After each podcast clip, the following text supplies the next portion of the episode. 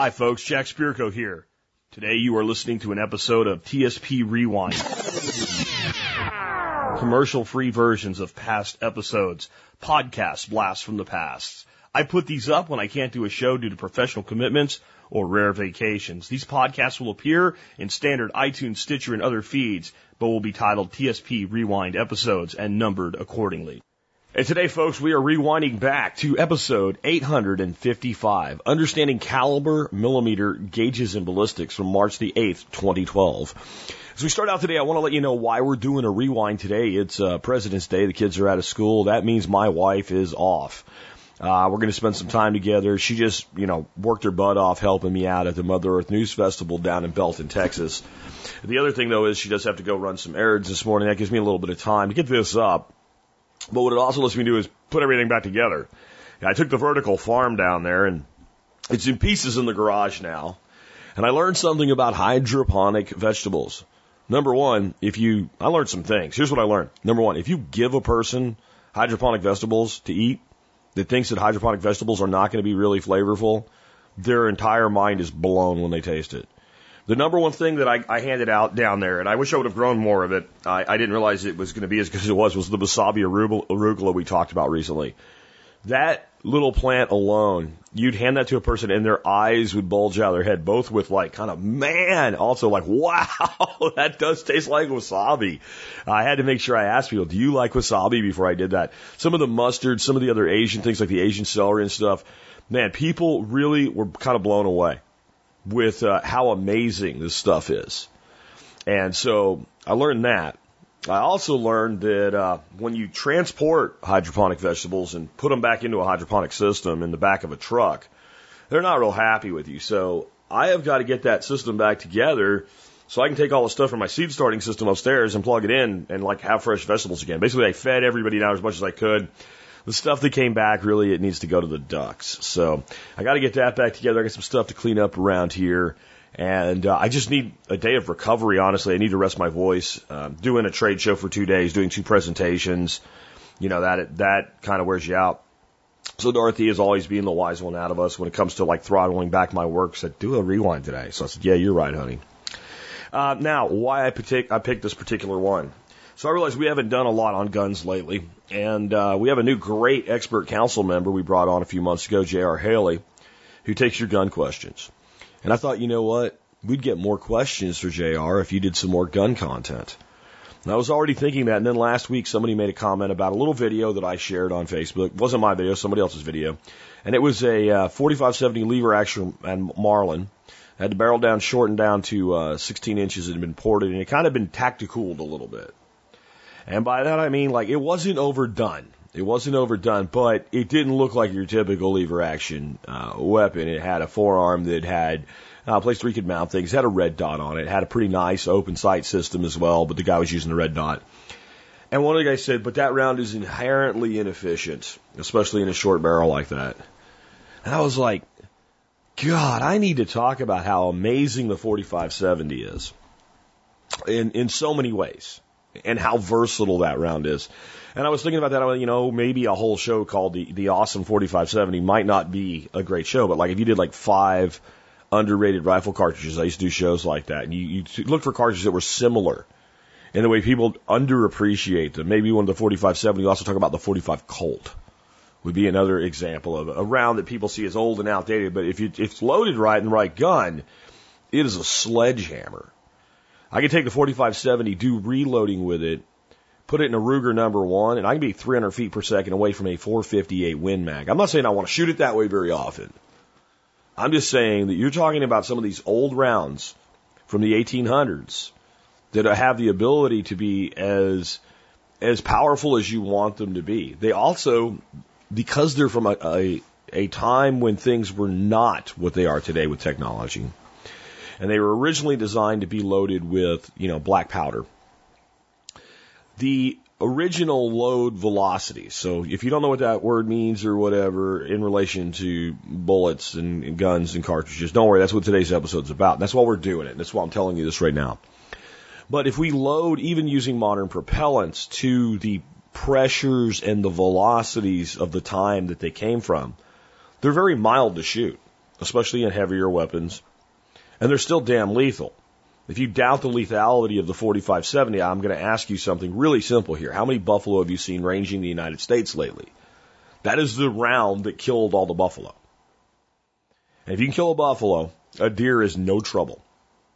So I was like, I want to do some of these, and I want to maybe do like I did one a long time ago, uh, a show on, on on guns where I talked about some cartridges that were honestly in many ways better than the magnums of today, and they all had cult followings, and they were all not quite so popular. They were rounds like the 7 millimeter 08, the 6.5 by 55 millimeter Swede, the 33806, the 35 Whelen.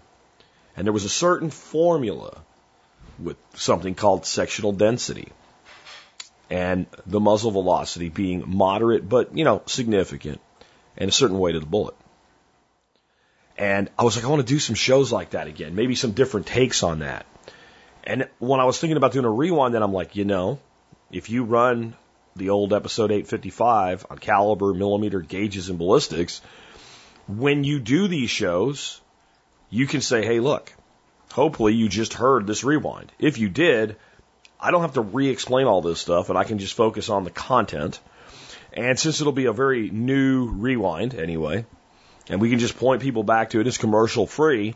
You can say, hey, if you're struggling with any of the terminology in today's show, we just did a rewind, and it's episode 120, 128 rewind. And you can look it up, you can listen to that, and it'll all make sense. So was, this was kind of a strategic pick. It wasn't just, oh, this was a good show. This was a strategic pick because as much as I love all the homesteading and stuff and all, there's, there's a huge enthusiasm, enthusiasm for guns and weapons in this community, and I share it with you.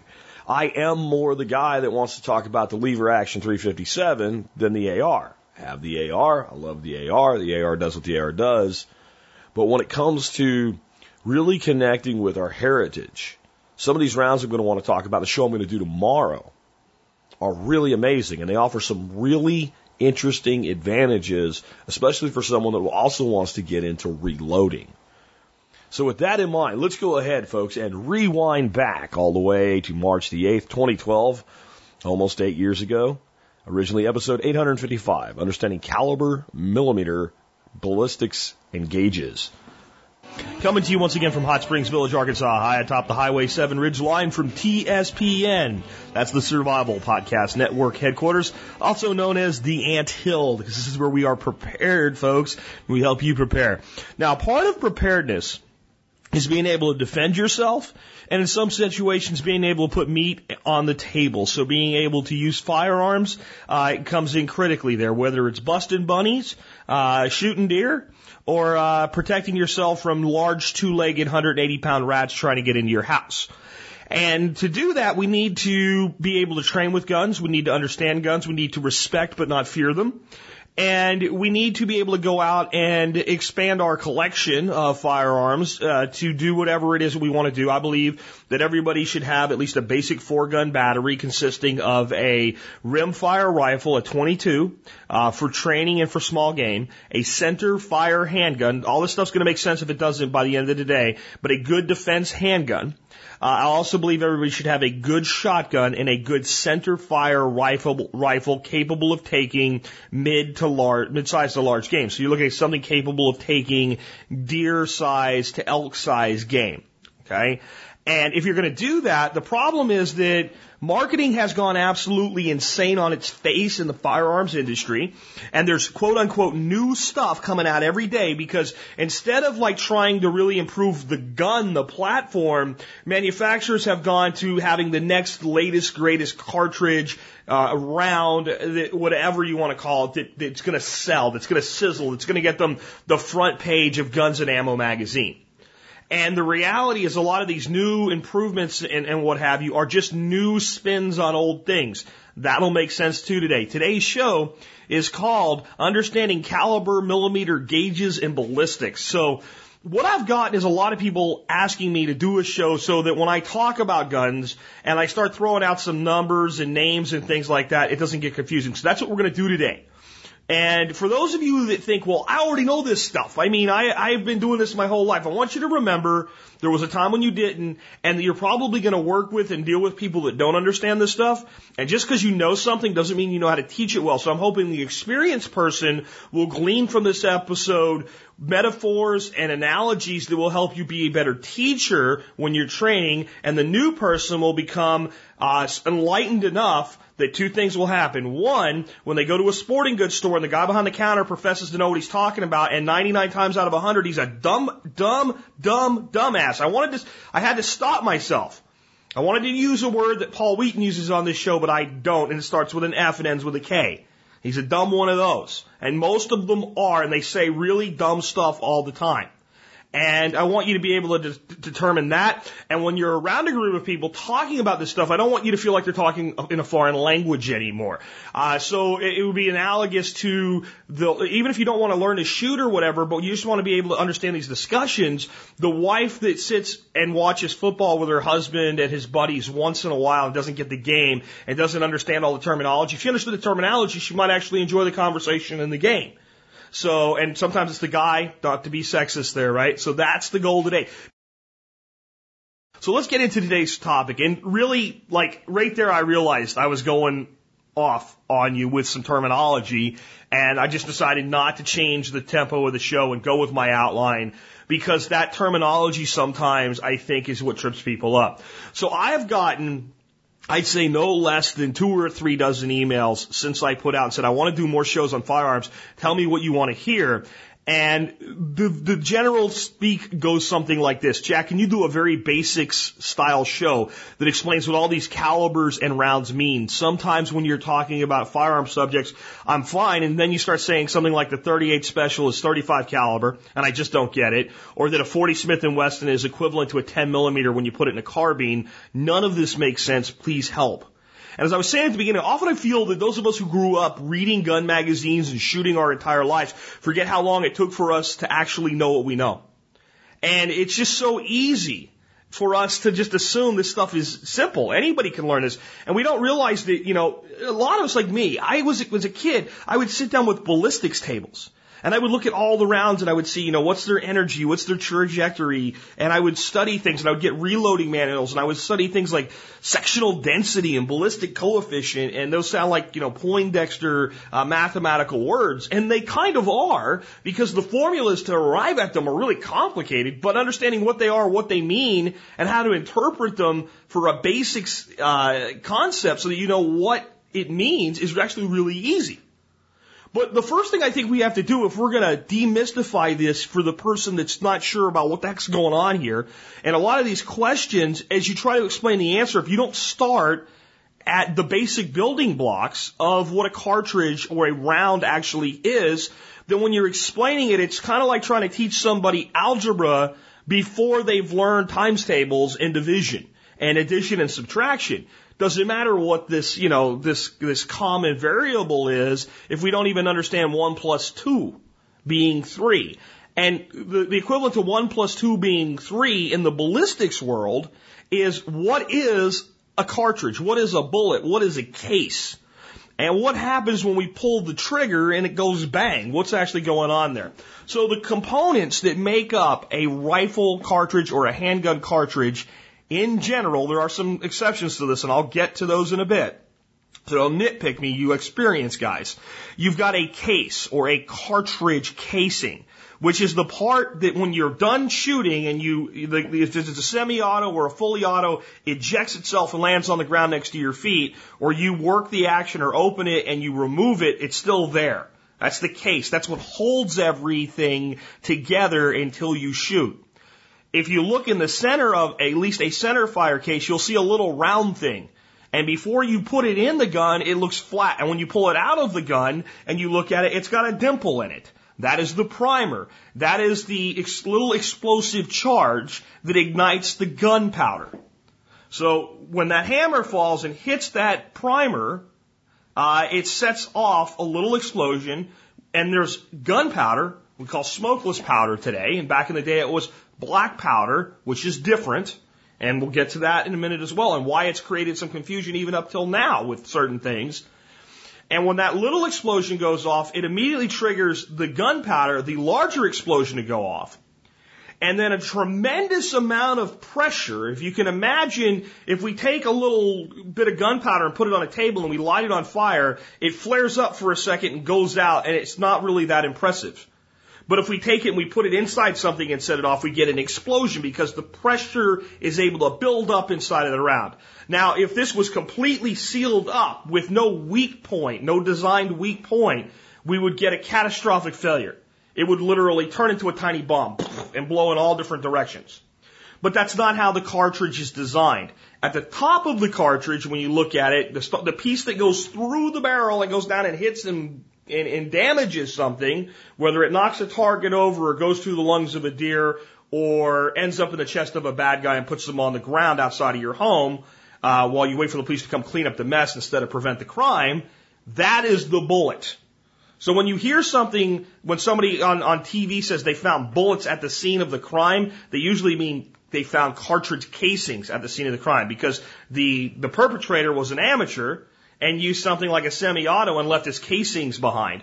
Unless they actually found the slugs like embedded in a body or embedded in a wall. And that's why a lot of times people that are informed get kind of angry at the media because they're so anti-gun in so many ways, yet they have complete ignorance to these basic facts. So that's why sometimes when, ladies, when you're sitting with your husband and there's a news report on, and it might not be that particular example, but they're reporting a shooting or something like that, and they throw out a couple terms, and your husband gets all mad and red faced and he wants to throw the remote at the TV, this is why he's angry if you're the less informed spouse in this. So that's starting to understand each other, right? So there's some little marriage therapy going on here. Let him be mad. He has a reason, even if you don't understand what it is.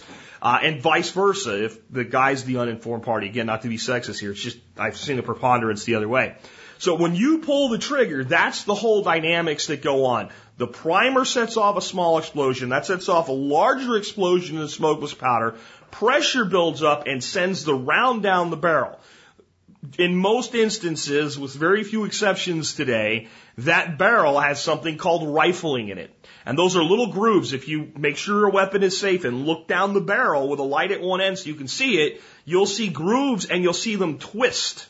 So that bullet is pushed down that barrel and it's spun the way a quarterback spins a football when he throws it. Now, if you've ever watched a person that can't throw a football well and you see that ball just kind of going through the air without any rotation on it, it loses stability and it doesn't go very far. And then you watch somebody that knows how to throw a football and part that spin on it, the, the ball is much more accurate, can go much further, even if the same amount of physical effort, the same amount of thrust is applied to the ball, you get greater aerodynamics. That's why we rifle the barrels. Now, before I go forward, I want to talk about, because it's going to be important later on to understand what the hell I'm talking about when I bring up something called a heeled bullet, which is kind of an archaic technology. What is rimfire versus centerfire? A rimfire cartridge works exactly like I just described, except there is no primer. There is what's called a primer paste or a primer media. And when you look at the, the back of the case, okay, so the part that when you stick it in the gun, you can look down and see it, where the hammer is going to fall, you don't see the little round primer in the middle. You just see a flat case. A 22 long rifle would be the most common thing that you could look at and see rim fire. So when you hear 22 rim fire, that's what they're talking about. Now, how this differs, instead of having a little primer, which was eventually developed because now we could reload the cartridge because we can knock the old primer out, put a new primer in, stick some powder in the cartridge, put a bullet in the end of the cartridge, crimp it, and stick it in the gun and shoot it again.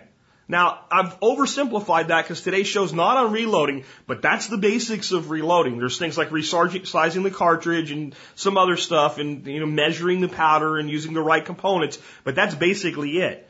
In the beginning, when they first started going over from muzzle loaders and black powder with flintlocks and percussion muskets, to something that was actually a cartridge. Initially, it was just the bullet and the powder and paper, and then we had a, what's called a percussion cap. Now that percussion cap looks an awful lot like a primer, and you'd shove that into your, your gun, and there's some other breech loaders that did something similar. You'd pull a hammer back, and there's a thing called a nipple there. And you take that nipple and you, you'd stick this, this cap, just almost like a cap gun cap, on top of there, except it was made out of metal. You'd pull a hammer back, and when you pulled it, it would hit that cap, the charge would go through and ignite the gunpowder charge, the black powder charge in this case, and project a round down the range. Well, somebody along the way said, we're almost there. Here's what we can do. We can make a metal case instead of a paper case. You don't have to cut the back of the, the case off anymore. And we'll put some stuff, we'll call priming compound, at the bottom of that case. And we'll stick some black powder in there. And we'll shove a bullet in there. We'll stick that in a gun and we'll see what happens. And the modern uh, cartridge was born. Except that it was mostly done with a rimfire technology because back in the, those days, the, the, the, concept today of mass production is a lot further along, and it took a while for them to go to a place where they were going to put that little primer in the center. The other thing is, black powder kind of needs to be in contact with something to go off, or smokeless powder will be set off a lot easier. So old black powder and black powder equivalents, like something called Pyrodex, is a black powder, modern black powder equivalent, need to be much more in contact with what's ever igniting it than smokeless powder. So if you pick up a smokeless powder, which is any modern cartridge, and pick it up off the shelf and shake it, a lot of times, most of the time, you'll hear the powder moving around in there. Where a lot of the old black powder cartridges had to be loaded either to capacity, which means you can't fit any more in, okay, or you had to put a wadding in there so that there was a like piece of paper or cotton between the bullet and the powder to keep the powder up against the back of the case because it took more to ignite it. So one way that you could minimize this is instead of having that little primer in the center, when they were first trying to figure out how to make this work, was just to put paste all over the inside of the of the, the head of the case. And then if the if the thing was hit anywhere along its rim, it would ignite all of the primer, which would be in touch with some of the powder, which gave better ignition, and then we came into the ability to create a firearm that would be called a repeating arm, the first lever action uh, rounds. And the, the uh, there was some other stuff that were single shot. There were breech loaders that did this. Eventually, it led into bolt actions. By then, we were moving into that center fire world. But the only thing you really need to take away from all that history is that a center fire has a primer in the middle and a rim fire had paste along the rim. And almost all the old rimfire stuff, unless somebody kept it around as a collectible, is gone except the 22. Okay? So that's center fire versus rimfire. The 22 long rifle, the 22 Magnum, the 22 short, the 22 long. All of those, and I'm not going to go into the differences between them today, because that could be a whole show just on 22 rimfire. But all of those are rimfire rounds. And almost everything else that you'll put your hands on today is going to be a center fire round unless it's some piece of history that somebody has preserved. Got it? Okay. Next thing, what is caliber? When you hear caliber, 25 caliber, 30 caliber, uh, 45 caliber, what does that mean? It is a measurement in inches. And when we say something is 9 millimeter caliber, that's not really correct. That's, it's really nothing wrong. It's like debating whether you call something a clip or a magazine. There's a right answer, but it really doesn't matter. Okay, and all of you guys to get upset when some dude on YouTube is reviewing his rifle and calls his magazine a clip, you need to find a life. You really do, because it's not that important. But it's interesting to understand the difference, and it's interesting to be able to explain the difference. In that case, I'm going to let that one go because it's really a pain in my ass. I think it's people critiquing people because they have nothing better to do and they usually don't do anything with their lives. Uh, but when we talk about caliber, really it is a measurement in inches. And it's a fraction of an inch in the case of, you know, most, uh, most rifles or handguns. So when you hear something that is 30 caliber, it's 0.30 of an inch or a roughly a third. A 33 caliber would truly be a third of an inch. 30% of an inch. 25 caliber is 0.25 of one inch. That's all that it is. 22 caliber, 0.22 of one inch. So a 25 caliber round is a quarter inch in diameter. A 50 caliber round would be a half of an inch in diameter. And everything else somewhere and some variable in between.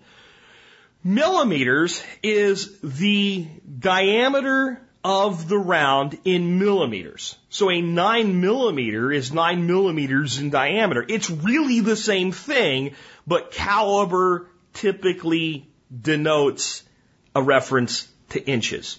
So if something's nine millimeter caliber, it's not really accurate. But yet, if you say caliber is nine millimeter, then you're saying the, the you're kind of doing a metric conversion there. And this is where all kinds of confusion comes in because there's a reason that I started out uh, explaining to you how a cartridge works so that you would understand that there's, there's multiple components, powder, primer, case, and bullet. And when we get to the bullet, many cartridges that have great differences are the same caliber and might be firing the exact same bullet. The place where it all piles up on top of each other in the handgun world anyway is 38 Special, uh, 357 Magnum, the 380, and 9 millimeter. They're all the same.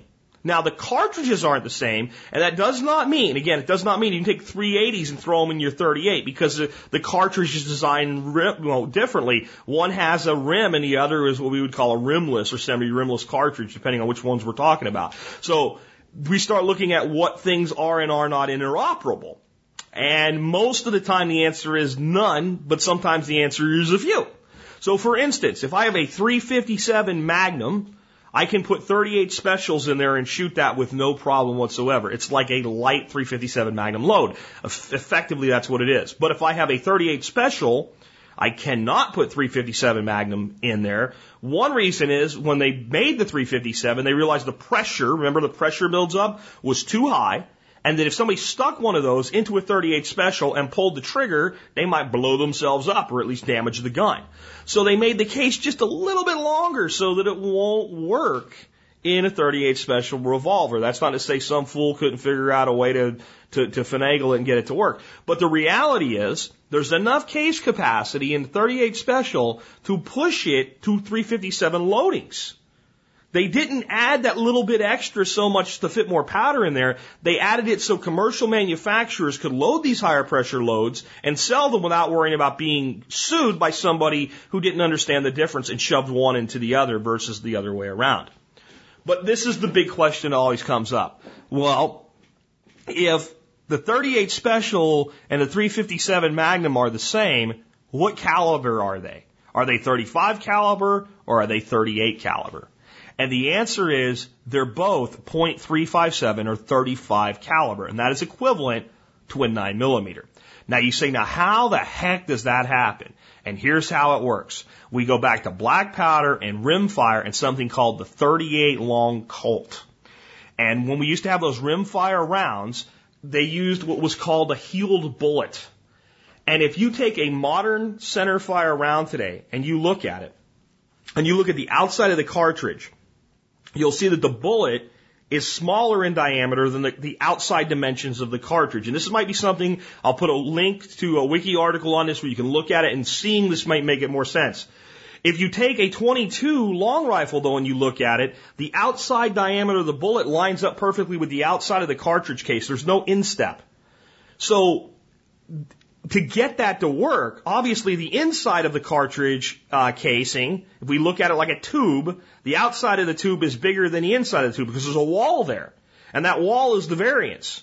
So a heeled bullet, the bullet would come down at 38 caliber in these 38 uh, long Colts, and then it would step down to fit inside the case. And the inside of that case was 35 caliber. But the, the, the outside dimensions of the projectile going down the barrel were 38 caliber. So they called it a 38 caliber. When it evolved into center fire and they stopped using these heeled bullets, a lot of these things were very well known brands, if you want to call them at the time. The case's dimensions didn't change. The bullet became slightly smaller because instead of being heeled, it was straight walled. Okay? And then it went inside the case instead of uh, abutting the outside dimensions of the case. So uh, if, if that doesn't make sense, and I'm sorry, I'm doing the best I can with audio only here, when you look at the picture in the show notes, everything I just said will make perfect sense. So what happened is they went to these same dimension cartridges and they came up with things like the 38 special. They went away from heeled bullets, but they knew if they called it the 357 special, nobody would get what it was and it wouldn't sell well. So they kept the name 38 even though the bullet diameter shrunk to 35. And that causes all the confusion that people have around that one. But what's more important to understand, I think, is that for every caliber, there's a metric equivalent in millimeters. Just like for every uh, standard measurement we have in America, inches, uh, or gallons or yards, right? So with that, we would have millimeters and we have liters and we have meters, right? So it's just a conversion process. So when you hear something like 7.62 millimeter, and you hear things like the 7.62 millimeter NATO round, and you hear people say it's roughly the same thing as a 308 Winchester with some variances we won't get in today, they're right. Because it's a 7.62 millimeter in 30 caliber are the same. 20 caliber is this, I'm sorry, 25 caliber is the same as 6.35 millimeters. Uh, 24 caliber is the same as 6 millimeters. So, when, and I don't want to throw too many numbers at you. I just want you to understand that there's, there's just everything has a conversion. 40 caliber is 10 millimeter. They just happen to work out where they're both even. So let's look at a couple things and understand some things about this. When you hear something like a very common carry caliber today for people to carry in mostly semi-automatic handguns is the 40 Smith and Wesson. Okay? So the 40 caliber Smith Wesson has a 10 millimeter bullet that comes out the end of its cartridge. It's not that one is right and one is wrong. It's which system are you using to give the measurements. And Smith and Wesson decided that 40 Smith and Wesson sounded better than 10 millimeter Smith and Wesson. Now, this is where people get confused when I talk about equivalencies, longer barrels, and what happens when we put a handgun cartridge into a carbine. So a carbine, let's say with a 16 inch barrel, is going to perform dramatically different with the same round in it because the pressure has longer to do its job. So if we take something like a 40 Smith and Wesson and we put it in a five inch barrel, only so much of that powder will fully burn, and that's why in handguns they say use faster powders because they're trying to get the pressure curve up as quickly as possible before that slug comes out the end of that barrel. And that's why when you see people shoot handguns, especially at night, the shorter the barrel, the bigger the muzzle flash. The longer the barrel, the less the muzzle flash, because more of the powder is able to completely burn because it's part of the ejecta mass too. It's part when that goes off, it's not just a bullet going down there. The powder, even as it's igniting, is expanding and following the path of least resistance down the barrel as well.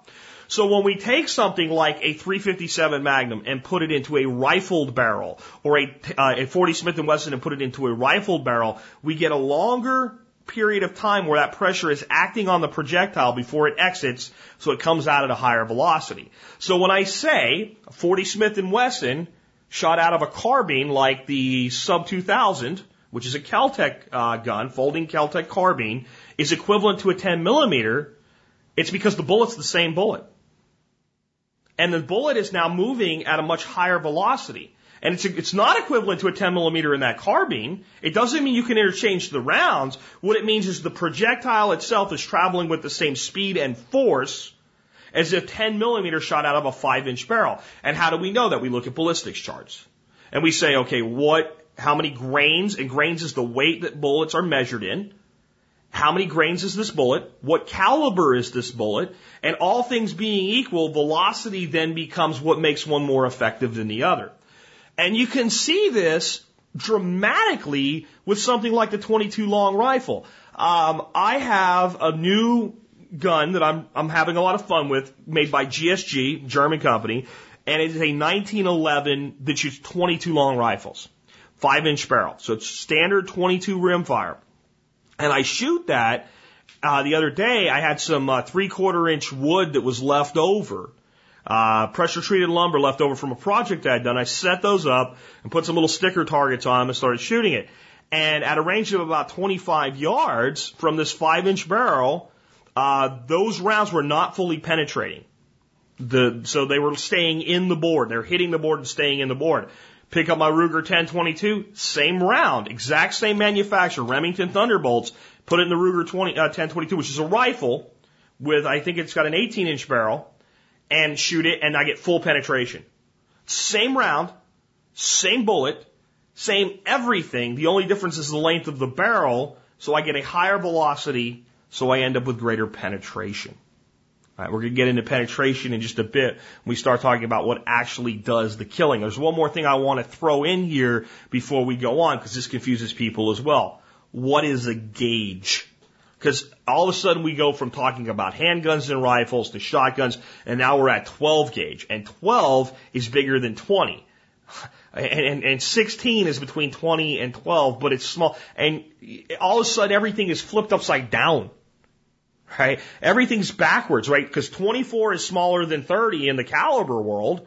You know, 9 millimeter is smaller in diameter than 10 millimeter in the, in the caliber world, and now all of a sudden everything's backwards. Well, where the hell does that come from? I'm going to give you two answers, and the one is the technically right one, and the other one's probably the easier way to understand it. If you go to the hardware store, this is the easy way, and you get 10 gauge wire and you get 50 gauge wire, the 50 gauge wire is much thinner than the 10 gauge wire, and it works the same way. Gauge, the lower the number, the thicker the object is. Where the actual terminology comes from. How did they come? Why did they decide that it's 12 gauge? Um, it was based on a round ball, and with a shotgun, instead of that rifling, unless it's a specialized shotgun, we have a smooth tube, and then we have choke constriction at the end. But the, basically, the tube itself, we have a standard diameter of that tube. And if we take a round ball and a perfectly round sphere and say what what ball will fit inside that, that barrel, and then we weigh that ball, whatever fraction of a pound it is, that's the gauge. So a 12 gauge barrel, if you put a perfectly round spherical ball in there, made of pure lead, and weigh it, will be one twelfth of a pound. Okay? So then if we do it with a 20 gauge, it will be one twentieth of a pound. So one twelfth is bigger than one twentieth. That's how gauges work. That's the whole thing. So a 10 gauge, bigger diameter than a 12, one tenth of a pound.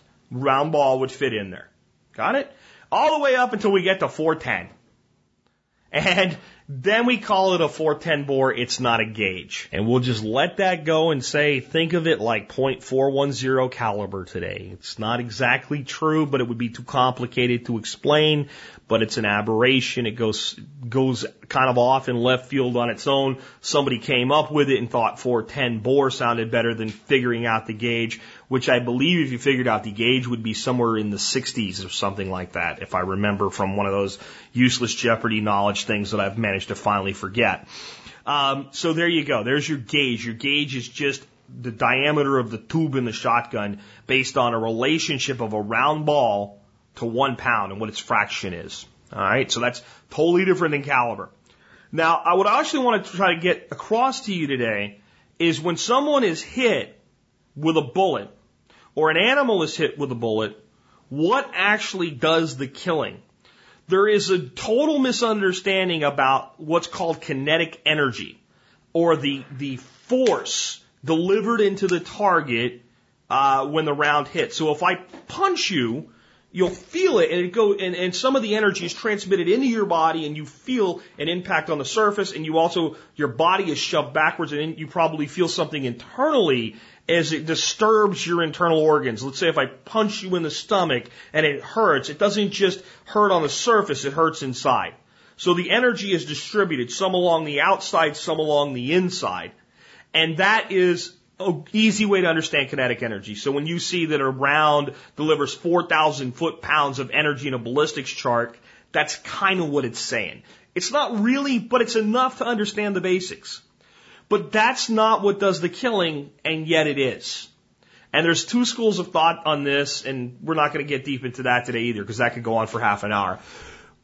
But the purist says it's the penetration that does the killing. So if the round doesn't go in, unless it's something really huge like a car, uh, the kinetic energy won't kill you. So in other words, if you're standing in Iraq and you're wearing a ballistic suit with a with a chest plate, you know, ballistic armor chest plate in it, and somebody snipes you from 100 yards away with an AK-47, a 7.62 round, right, which is 30 caliber, uh, standard SKS AK-47 round. A lot of bad guys are shooting at our guys over there with, and that round hits them right in the middle of the chest in that ballistics plate Usually the guy gets hit, knocks him down, and he's like, he's alive, and he's really not that hurt. So the kinetic energy didn't do any of the killing because the round didn't go inside. There was no penetration. Mm, sort of, kind of. We'll get to how this works out and where a lot of the misunderstandings and the stupidity comes from from the guy behind the counter explaining the difference to you between a 38 special, and a 9 millimeter, and a 380 and says stupid things like, well, with the 380, you have to be really precise with your shots we'll get to it, okay? So anyway, we need the penetration to allow the kinetic energy to do damage to surrounding tissue. If it's only on the surface, then the people that say kinetic energy has nothing to do with the killing power of a round are sort of kind of right. But as soon as we put penetration and we start to dump that energy through the body, things start to change. And tissue that's not actually impacted by the round can be severely damaged. So it's not unusual at all to shoot a 30 caliber bullet that expands to maybe, let's say, 45, 50 caliber, because when the bullet hits, it begins to become disturbed and it expands, but goes all the way through a, a deer. So the biggest the bullet ever was is about, let's say, uh, 45, 50 caliber, a half inch, about as big around as your thumb. And you open that deer up and the lungs are jelly. They're just gone. I mean, they just spill out. Well, how did that happen? When that round penetrated, it also began to dump its energy into the target. And it created a shock tunnel where it, as it went through, it wasn't just what was impacted, but the surrounding tissue was damaged by the shock value.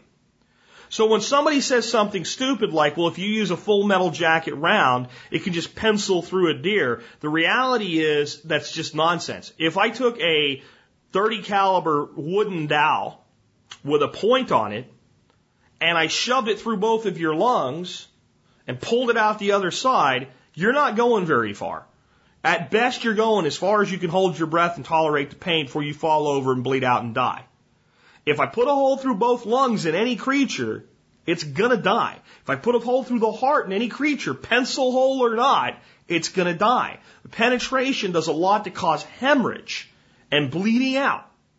So when somebody would do something like use a non-expanding round, a metal jacket round, because some bullets expand and some bullets are designed to stay together, and unless it's something that's very unstable and starts tumbling, it pretty much just goes straight through, and they say, well, it penciled through, it was a poor hit. Or it would have taken the animal out, or it would have taken the bad guy out. Hey, if our guys use them, and not just in the 22 caliber, but in the 7.62 or 30 caliber overseas, and they put guys down with them all the time, then a penetration does a lot of the killing. And there's still shock around the bullet channel. If you, if you hunt, especially medium and large game where you actually have to open things up and look at it, you cannot deny the shock value of the round penetrating because it's the, the wound channel is far larger than the bullet ever was. So those are the two things working in conjunction, but we gotta get inside to make this work. And I wanted to share something with you guys today um, this is by no means a scientific study, but I find it a very good uh, empirical evidence study. There's a guy on the Buck from the Buckeye Firearms Association that did a study called an alternate look at handgun stopping power, and he just basically tracked over a 10 year period the results of every shooting he could find.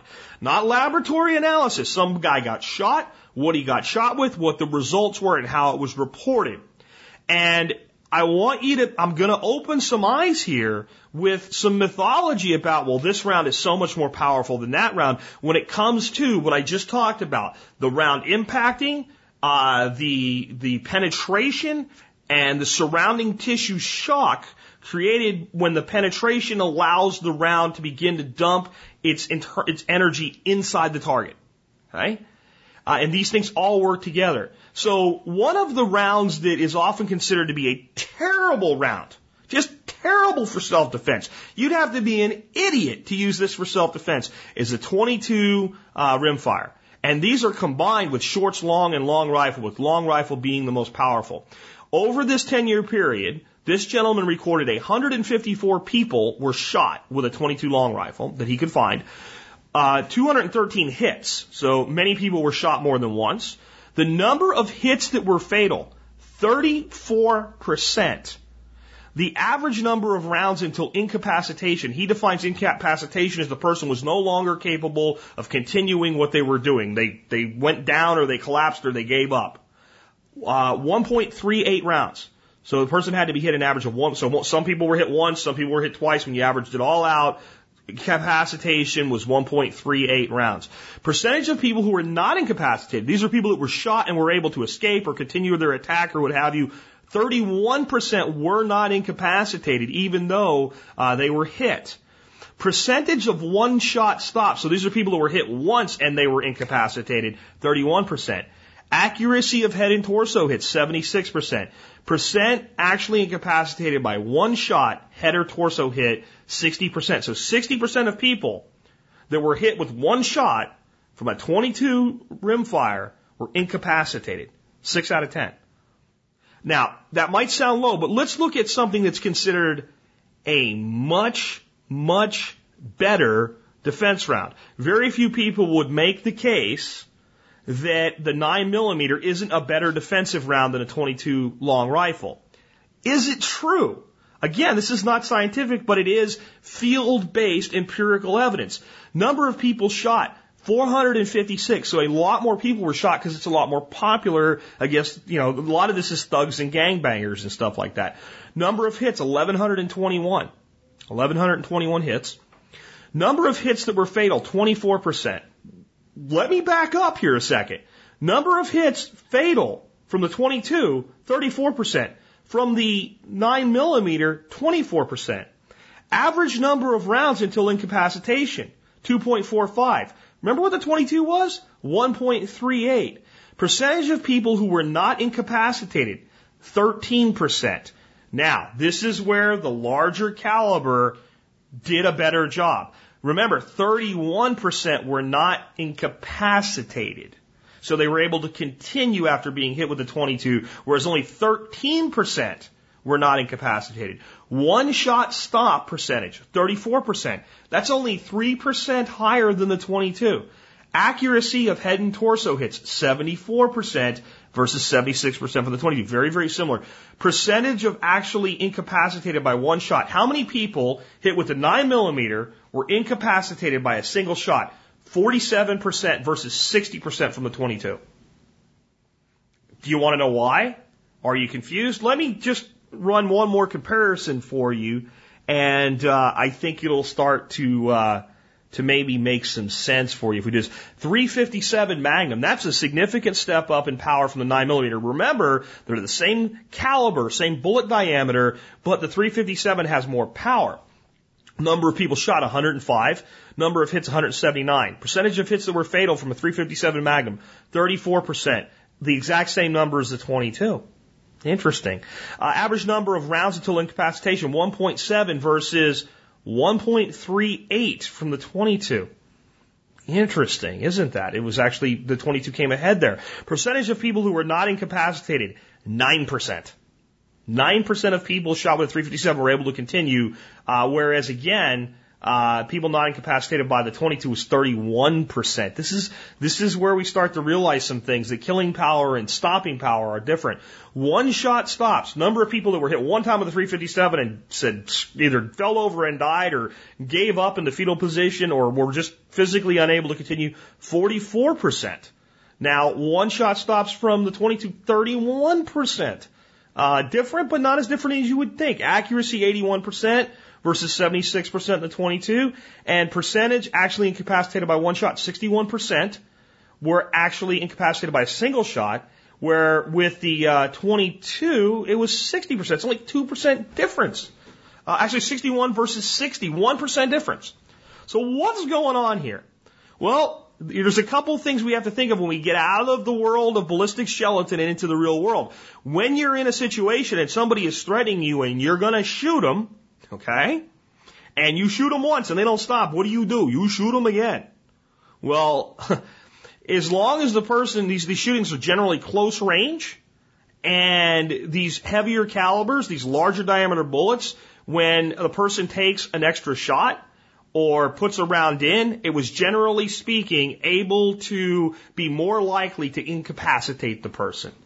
But the fatality is remarkably similar. Again, percentage of hits that were fatal in the 357, 34%. In the 9 millimeter, 24%, much lower. And in the 22, 34%. The exact same percentage of lethality from this little diminutive 22 versus the 357. And the 357 and the 22's numbers are much closer than 9 millimeter. What's going on there? Well, here's the reality. Uh, a lot of these shootings with 9 millimeters, again, there's a large number of them compared to the other ones. We can induce from the propensity to use 9 millimeters uh, by thugs that a lot of these are street shootings. They buy the cheapest ammo they can get. That's 9 millimeter ball or full metal jacket. It's a non-expanding round. It's high velocity. It penetrates, but it doesn't expand very well. And it's a terrible, terrible option for self-defense. The numbers right here bear that out. I have no proof of that, but I guarantee you if you go to a good, a good hollow point expanding round in 9 millimeter that dumps more of its energy, its numbers are going to look a lot better than when you're putting these ball rounds in. But what about the 22? It doesn't expand that much. 22s are made of basically pure lead. They're not jacketed at all. They deform a lot as they go through. They're very, very small and they have a high sectional density. Sectional density, one of these complicated sounding words, is the ability of a round to penetrate. So the little bitty 22 penetrates like the dickens until it hits bone. It just keeps going and going and boring its way through. It's a low velocity round. And there's, there's, there's two schools of thought on velocity, and both of them are right depending on the situation. One is if I get something going really, really fast, and it goes and it penetrates and goes through even one side and out the other, the, the, the shock value as it goes through there is tremendous. And I create a very large wound channel from shock that expands out as that high velocity round goes through. But if the round is fragile and it hits, it will, it will disintegrate. It will break. I'll get to a point where it's so fast versus the, integrity of the round, it begins to break up. Now, if it, if it goes into the middle of a target, like the center of a person's lungs, and fragments, it does a massive amount of damage. But if it fragments on impact, or shallow, I get a really bad looking wound, but it's not deep, and it's less likely to be lethal. So that's one school. The other school of thought is if the, the round is relatively heavy for the caliber, so it doesn't have to be heavier than somebody else's round, but heavy for the caliber and it penetrates well and it's at a moderate velocity, let's say 1300, 1500 feet per second, then it's going to penetrate really well, especially in soft tissue. And as it goes through there, it's going to begin to slow down and it's going to tear its way through. And in spite of the fact that it seems to be very, very modest compared to a larger caliber, it's going to do a dramatic amount of damage as it passes through. And we can see this with the humble pellet gun. The pellet gun that you pump up like 10 times, the old like daisies and Crosman, if you take a pellet gun and you give it like one pump, you put a pellet in it, and you shoot it at a, uh, you know, an aluminum can sitting 10 15 yards away, it'll generally hit that can, put a dent in it, it won't penetrate, and the can will fall over. Now we go to high velocity, we pump it up, and we shoot that can with 10 pumps as, as fast as that pellet will go. And that pellet just shoots through, the can doesn't even move. You think you missed it, you went a perfect hole through it. But if we pump it, let's say four or five times, we have to play with the gun to find that sweet spot. When we shoot it, it'll knock the can over and fully penetrate it. If we find that exact balance point, when we look at that can, it looks like somebody shoved a big giant dowel that was much bigger in diameter than that little 17 caliber pellet. Why? Because it tore through. It tore through. It's the difference between stabbing somebody with a sharp pointed stick and jamming a stick of the same diameter through with no point it's going to actually do more damage because it's being shoved through and it's rough and it doesn't it doesn't taper in any way. And that's what makes the 22 with soft lead so damn deadly. But if it's not in a place where it has the ability to do that damage, people are much more likely to not be incapacitated. So it has one of the highest percentages, other than uh, 25 auto is also on here but it's actually quite lethal. And it makes you think when these rounds are accurate and multiple rounds are fired, it may be a lot better for defense than a lot of people get it credit for. I'm not ready to switch to it, but I carry a 45. Let's look at a 45. Now again, a lot of people are carrying hardball ammo. When I say hardball ammo, I mean full metal jacket and those rounds don't expand. They don't dump their energy as well into the target, and that may be hampering it because there's a lot of thugs that would get their hands on a 45 and do the same thing as they do with a 9 millimeter. But still, it's a 45 for God's sakes. Number of people shot 29, uh, 200, 209 uh, versus 154, so they're fairly comparable. Number of hits 179. Number of hits that were fatal 34. Uh, I'm sorry, I'm the wrong one again. Um, 436 hits. Uh, number of hits that were fatal 29 percent. Uh, that's less than the 22, uh, which which had 34% of hits were fatal. Average number of rounds until incapacitation 2.8 versus 1.3. Number of people who were not incapacitated. This is the big difference. This is where these heavier calibers make better sense, as your job is to stop the attack. 14%. 14% were not incapacitated when they were shot by a 45. They were able to continue what they were doing versus almost a third with the 22. One stop shots. So how many people were hit one time with a 45 and they're done? 39%. Again, with the 22 was only 31%. It's not that dramatic as you would expect. Uh, percentage actually incapacitated by one shot, 51%.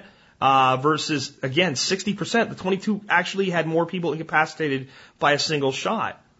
So that doesn't mean that, that, again, the 22 is the greatest thing since sliced bread, but it should change. Eh, the reason I do this is so that when you're listening to some clown behind the counter of a sporting goods store tell you, well, with the 9 millimeter, you know, you, you get a little more room and variance in where you hit, but with that 380, you got to be a little bit more accurate if you want it to do its job. They're an idiot. They're a complete idiot. They don't know what they're talking about. And we can look at that one real quick before I move on. Let's look at the 380 versus the 9 millimeter. Let's just look at a couple things. Percentages of hits that were fatal from the 9 millimeter. 24% from the 380, which you had, you know, you got to be tighter. 29%. Average number of rounds till incapacitation. Uh, from the 9 millimeter, 2.45. From the 380, 1.76. Percentage of people not incapacitated by the 380, 16. Percentage of people not incapacitated by the 9 millimeter, 13, uh, uh, six, it was 16 for the 380, 13 for the 9. So the 9 came ahead in that one, and that may be the more critical, but, but not by much. One stop shots, uh, from the 380, 44%. One shot, stop shots from the 9 millimeter, 34%. Percentage actually incapacitated by a single shot to the head or torso, 62% of people hitting the head and torso with the 380, one stop shots, where with the, with the 9 millimeter one stop shots were 47%. Now again, I'm going to tell you that the facts are that most people using a 380 for defensive purposes have more brains and they're more likely to have an expanding round versus hardball, and that may be part of it here, but it's not cut and dry like we want to believe that bigger is always better. Interesting, isn't it? So, um, hopefully that helps a little bit with uh, power, what I call power mythology that any time that your body is penetrated or a body is penetrated by anything, uh, that body has a problem. It's going to be a bad day.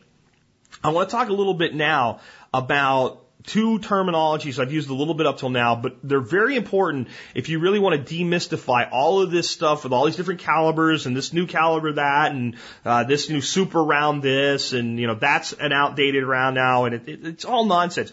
And those are ballistic coefficient and sectional density. Sectional density I've already talked about. Sectional density is the ability of, of something to penetrate if everything else is equal. So the speed or velocity of impact is the same and the object being impacted is the same. So if we look at something like, and here's a great way to understand how things can be almost identical and totally different sectional densities. Let's say you have one pound of lead in your hand and that one pound of lead is shaped like a ball. And you throw that one pound of lead at a wall and it go maybe let's say it's drywall and there's several sheets of it set up a couple inches apart and you throw it as hard as you can at that wall. It'll smash through the first one probably the second one. I don't know how far it'll go before it stops but it'll go through a certain number of levels where it'll lose the velocity and lose its ability to penetrate hit the last one put a mark in it and fall on the ground. Go pick it up and melt it down and shape it into a rod with a point at the end but it still weighs exactly one pound. Throw it at the exact same speed and it will penetrate more layers because now in a different configuration, it has a greater sectional density.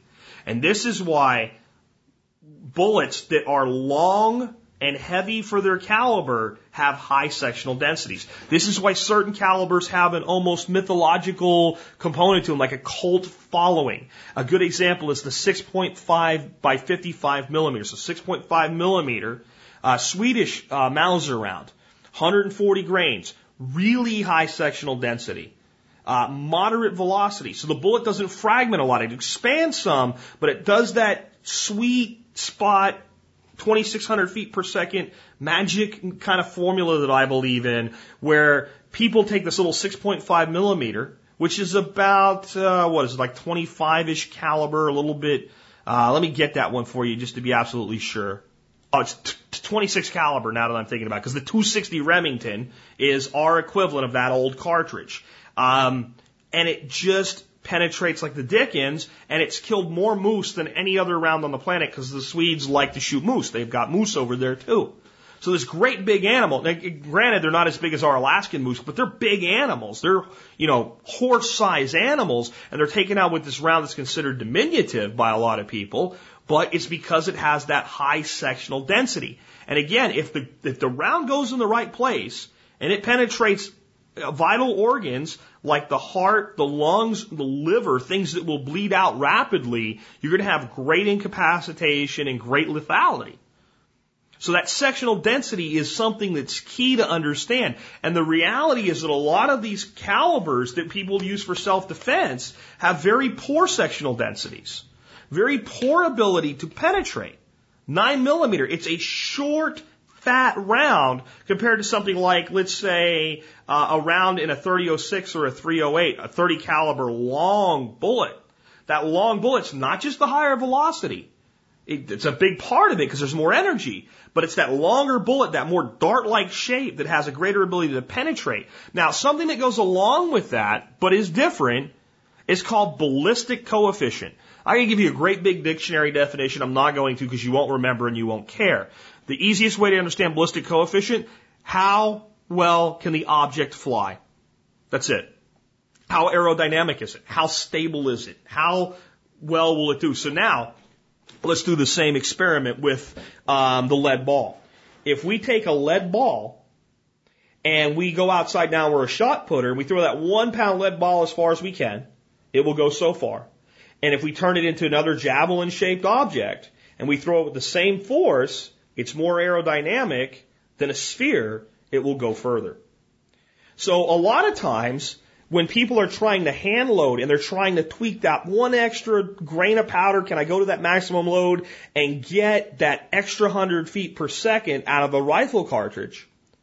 If they simply found a bullet with a slightly higher ballistic coefficient, they would get a bigger performance upgrade. That object will be flatter in its trajectory. Trajectory is when you shoot something or throw something, how long does it go before it starts to drop? And here's the answer.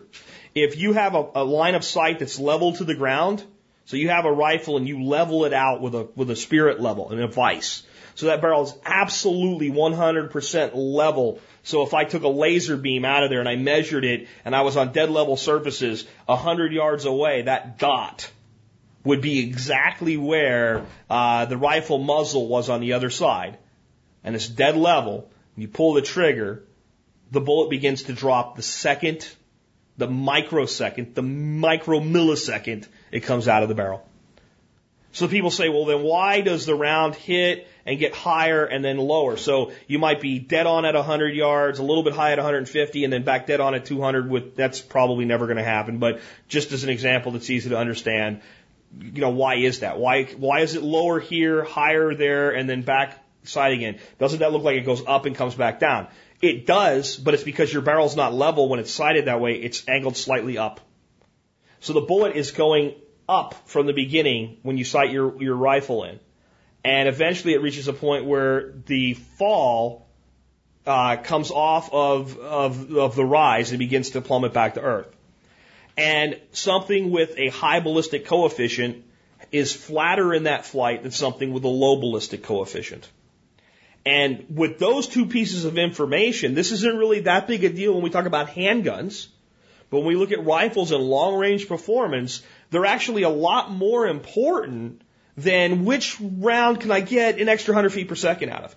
The components that the round is made up with, the bullet that the round is, is using, is often a greater impact on the trajectory of the round, and we can get improved performance just by selecting different components. It's not that important, but it's interesting to understand. And if we understand simply that longer bullets generally have more sectional density and a higher ballistic coefficient, we start to understand why sometimes it's better to use a heavier bullet for a long range target. Because it has that higher ballistic coefficient, it's going to retain its energy longer and it's going to deliver, deliver more power, you know, 300, 400, 500 meters out. Okay. Um, now I want to talk about how a lot of new rounds and how a lot of uh, rifle rounds specifically come into existence. Most of them are based on something else. So I think that it's like really interesting when people look at something like a 3006 and say, well, I prefer a 270. And when you really look at it, what you have with a 3006 is a 30 caliber round with a cartridge case. Uh, we won't get into why it's called a 3006 today, but just know that that's what we have. And the 270 is basically we take that case and we do what's called neck it down. So we simply basically use the same case, the same parent case. We neck it down to 27 caliber, and now we get a smaller diameter bullet that can be pushed to a higher velocity because I have a lighter bullet being using the relative same amount of powder or charge. And then I can create something like the 2506 by going down to 25 caliber. I can create the 280 Remington. And where does that come from? 3006 necked to 28 caliber. And I can go the other direction. There's uh, something called the 35 Whelen. That is the 3006 necked up to 35 caliber. And then there's the 33806, which is the 3006 necked up to 33 caliber. And it's been done with just about every successful cartridge has a whole list of children. So the 3006 has all of those children. There's a few more, but they're a little bit more obscure, so I'll leave them out. Then one day, the U.S. government and its NATO allies decided they liked 30 caliber, but they wanted a round with less recoil, almost as much power as the 3006, okay? And they wanted it to be a little bit lighter and be able to carry more rounds per soldier per unit. And remember, the military does things in, you know, units of millions. So a small savings on weight is a big deal when you're, you know, carrying millions and millions of rounds uh, with trucks and trains and airplanes and individual soldiers and, and all of that jazz. So somebody decided, well, why don't we just start with what we have, the 3006 case, and shorten it? And they shortened it down, and they basically made a shorter version of the 3006. And friends, that's the 762 NATO. And with a slight variance in the thickness of the case, and this is why you don't put your 762 NATO Milsurp rounds in your, your 308 Winchester Model 70, but you can go the other way with them, uh, is the 308 Winchester. That's all the 308 Winchester is a 3006 shortened down. Even the neck angles where, where it bottlenecks down are almost the same, a little bit different there. And then people look at it and go, well, how the hell can that shorter cartridge be almost the same. And in some, some weights of bullets, it actually is more. In some weights of bullets, the 3006 is, is a little bit more powerful. And then when you get up to certain weights of bullets that are too heavy, then the 308 kind of loses performance. But how can it even run neck and neck with things like 150, 180 grain bullets? 165 grain bullets? How can it, how can it be this, you know, almost as powerful using like, obviously there's less powder in there, there's less space. When you reduce space, and you put an explosion explosive charge in a reduced space, you increase pressure. Even if it's slightly smaller of a charge. So the 30, 308 works at a higher pressure, so it's able to use less powder to get to an equivalent velocity, and this is how we get less perceived recoil. When you fire a cartridge and you feel the reaction, every action has an equal and opposite reaction. So you have the weight of the bullet plus the weight of the powder being shoved down the barrel. When you shoot a 308, there's slightly less powder, slightly less charge, slightly less ejected weight, a slightly less perceived recoil, though it's not as significant as I think the goal really was, and I think some people overplay it. I think it's they're, they're both pretty significant. I don't notice a lot of difference in firing one versus the other. But that's where the 308 came from. Now, why is that important? Because then we look at where does all of this other stuff come from? Where does the 243 come from? 308 cartridge necked to 24 caliber. 260 Remington, 308 cartridge necked to 26 caliber or 6.5 millimeter. Uh, it is the same number. Remember, the caliber and the millimeters are just two ways of measuring the same thing. Uh, 308 uh, is also the 7 millimeter 08. So that's a 308 neck to 7 millimeter. And then we have something like the 358 Winchester, which is the 308 necked up to 35 caliber. And most of the things out there are some variants of that.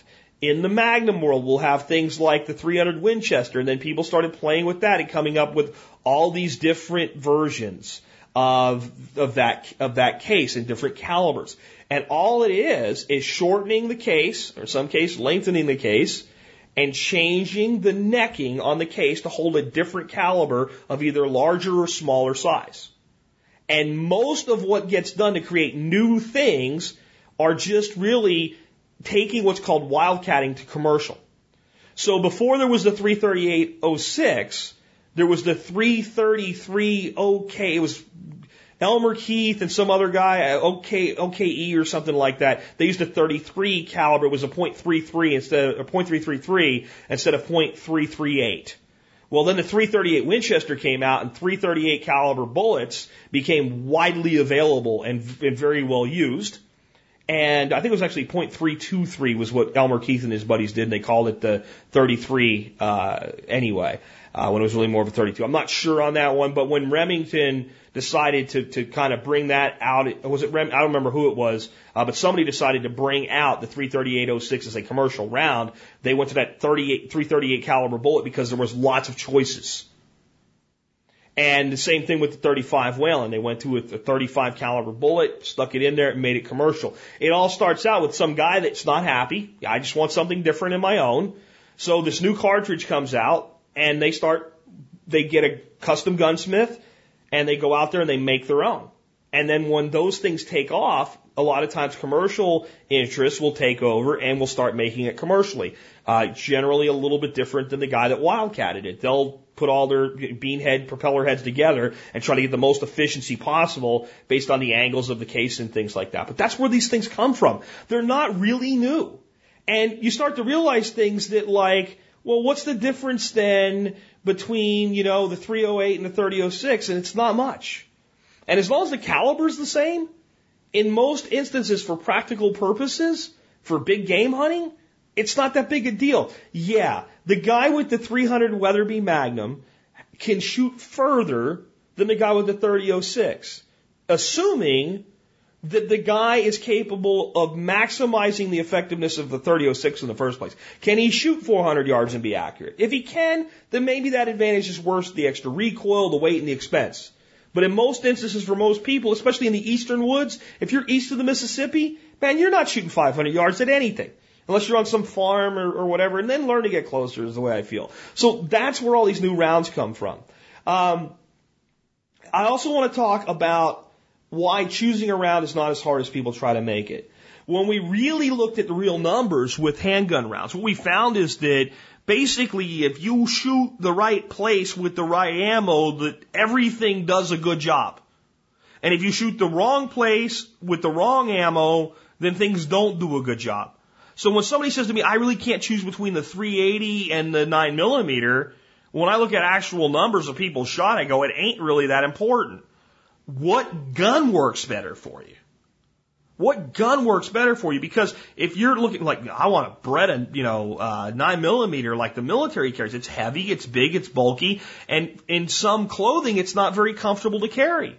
Well, the, the compact Keltec 380 that you carry is more useful to you in a self-defense situation in the middle of a park than the 9 millimeter sitting at home or the 44 Magnum sitting at home.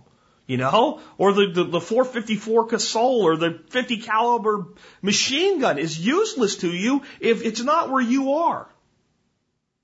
So instead of like really obsessing about these calibers, what you really need to look for is what gun can you carry well? What gun are you comfortable with? What gun has a platform that you're most comfortable working the action, taking it off safe, you feel confident with it?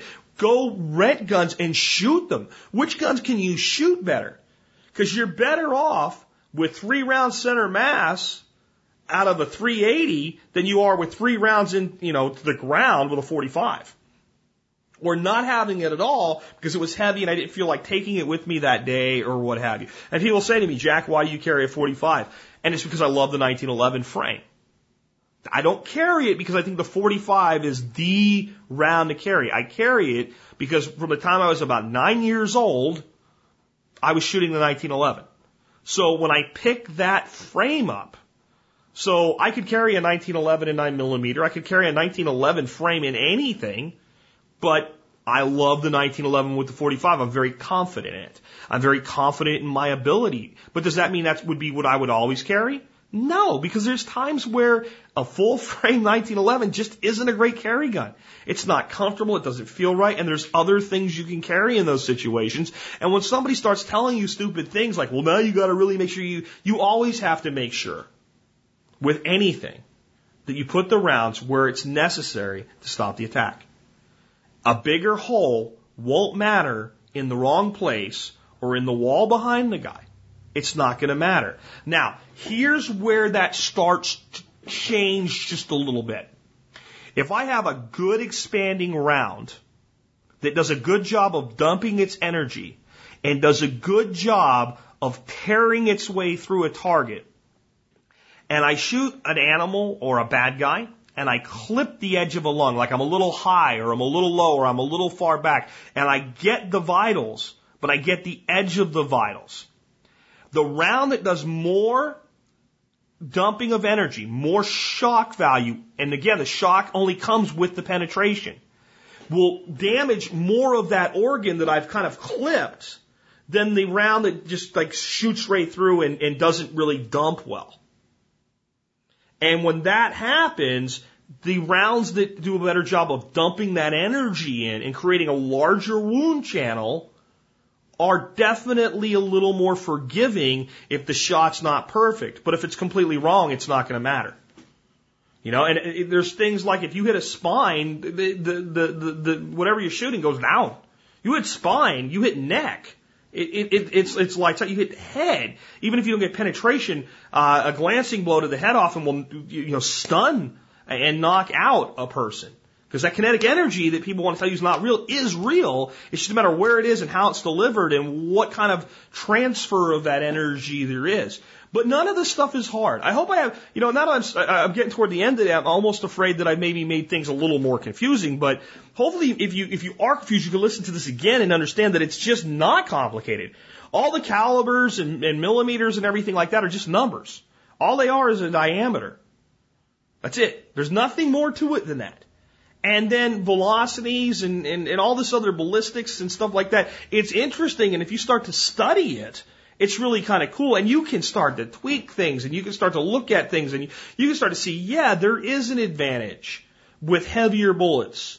Uh, if you're going to be someone living up in northern Maine that might draw a moose permit to a 3006 over a 308, maybe, but it's not huge. But it, yeah, it's there. And with lighter bullets, they're ballistically twins, and it doesn't really matter. Which which do you prefer in your bolt action, a short action or a long action? Do you like your rifle with a short action? Or, and that's that's it. It's really what it comes down to. When you're when you're looking for something for home defense, um, I, I, I will stay still. You're probably better off with a simple shotgun.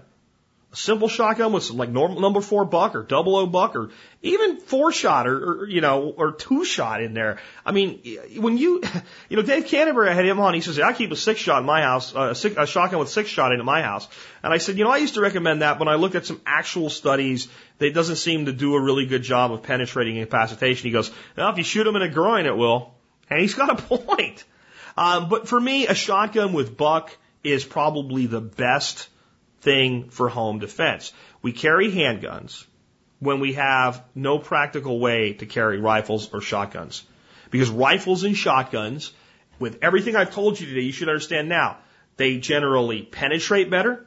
They generally deliver more shock value. And because of that, they have greater lethality and greater stopping power in most instances. Additionally, the biggest reason I can tell you to use a carbine or a shotgun for home defense is they point more naturally and you'll have higher hit ratios. Because the one thing I want to leave you with here is the guy that did the study did not leave, um, he did not leave out the uh, the rifle on all this. And uh, what he did was, uh, I wish he would have done shotgun. Oh, he did shotguns. Let me let me look at those. So if people shot with center fire rifles, 126. Number of hits, 176. So uh, very very highly accurate. Um, percentage of hits that were fatal, 68 percent.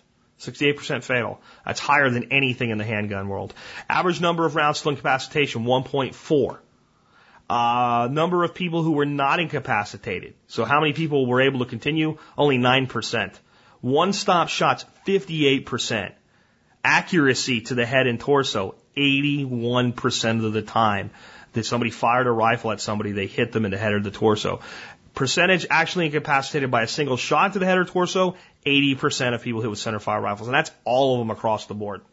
On shotgun, 146 people shot, 178 hits. Percentage of hits that were fatal, 65%, almost as high as the rifle. Average number of rounds to incapacitation, 1.2.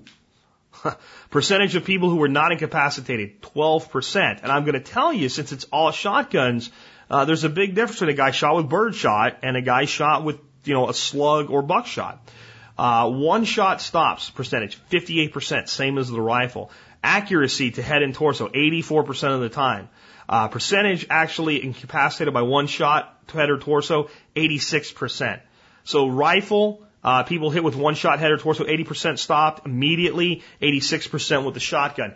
Blows away everything. And the accuracy is, is generally speaking higher than most other things. And that's because it's just more natural for someone to point and hit with a rifle or shotgun, especially when we're looking at home defense ranges. Again, this, this fantasy that some people have about being the sniper or whatever, and, and you know, maybe for hunting deer, or maybe that's actually your job. You are a law enforcement sharpshooter. You're an actual sniper. Then that, that all applies. But you don't defend yourself by shooting somebody 500 yards away. That's an offensive maneuver and there's times for it and it might be being used to defend somebody else, but you, the civilian, it ain't going to happen. It just isn't. Um, and, and what we need to worry about is self-defense ranges. And inside your home, go to your house and, and find the place you can see the furthest distance inside your home, and that's it.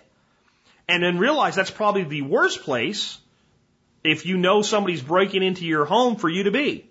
You're probably better off taking cover somewhere and using the element of surprise by the person who's not sure how your house is laid out and doesn't know where you are, and, and using that opportunity to incapacitate the intruder.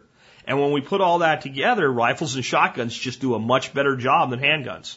So it's why I recommend it, and it's why most people that teach at the professional level for self-defense training would tell you the same thing. I've had James Yeager on, says the same thing. I've had Frank Sharp on, uh, he says the same thing. They have some differences in the way they train and the way they do things, but on that they agree 100%, and so do I. And people that say things like, I'm worried about my wife and I want her, your wife can learn, dude, and unless she has no arms, your wife can learn to shoot a 20 gauge shotgun damn well, and it will do a better job than a 9 millimeter or a 40 or anything else you think that's going to work for that particular purpose. And it's more versatile. Uh, so I want you to really consider for the home defense scenario, shotguns and rifles, with the caveat being, whatever platform is most comfortable for the shooter that allows them to do their job more consistently is probably the best choice. And uh, that's a great way to make your final decisions when it comes down to it which gun lets you operate quickly, efficiently, with reloading, with malfunctions, with everything, makes you confident and you can make your hits quickly in those high stress situations. That's the one you want for self defense. When it comes to the field, what can you do? Uh, what, what, what platform gives you the greatest ability to hit that deer or knock that squirrel out of a tree? And that's the platform for you.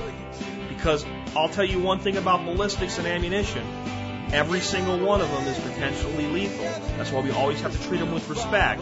And the idea that something is a mouse gun is just, it's just ridiculous unless it actually is a mouse gun. And with that, this has been Jack Spirko with another edition of the Survival Podcast, helping you figure out how to live that better life if times get tough, or even if they don't.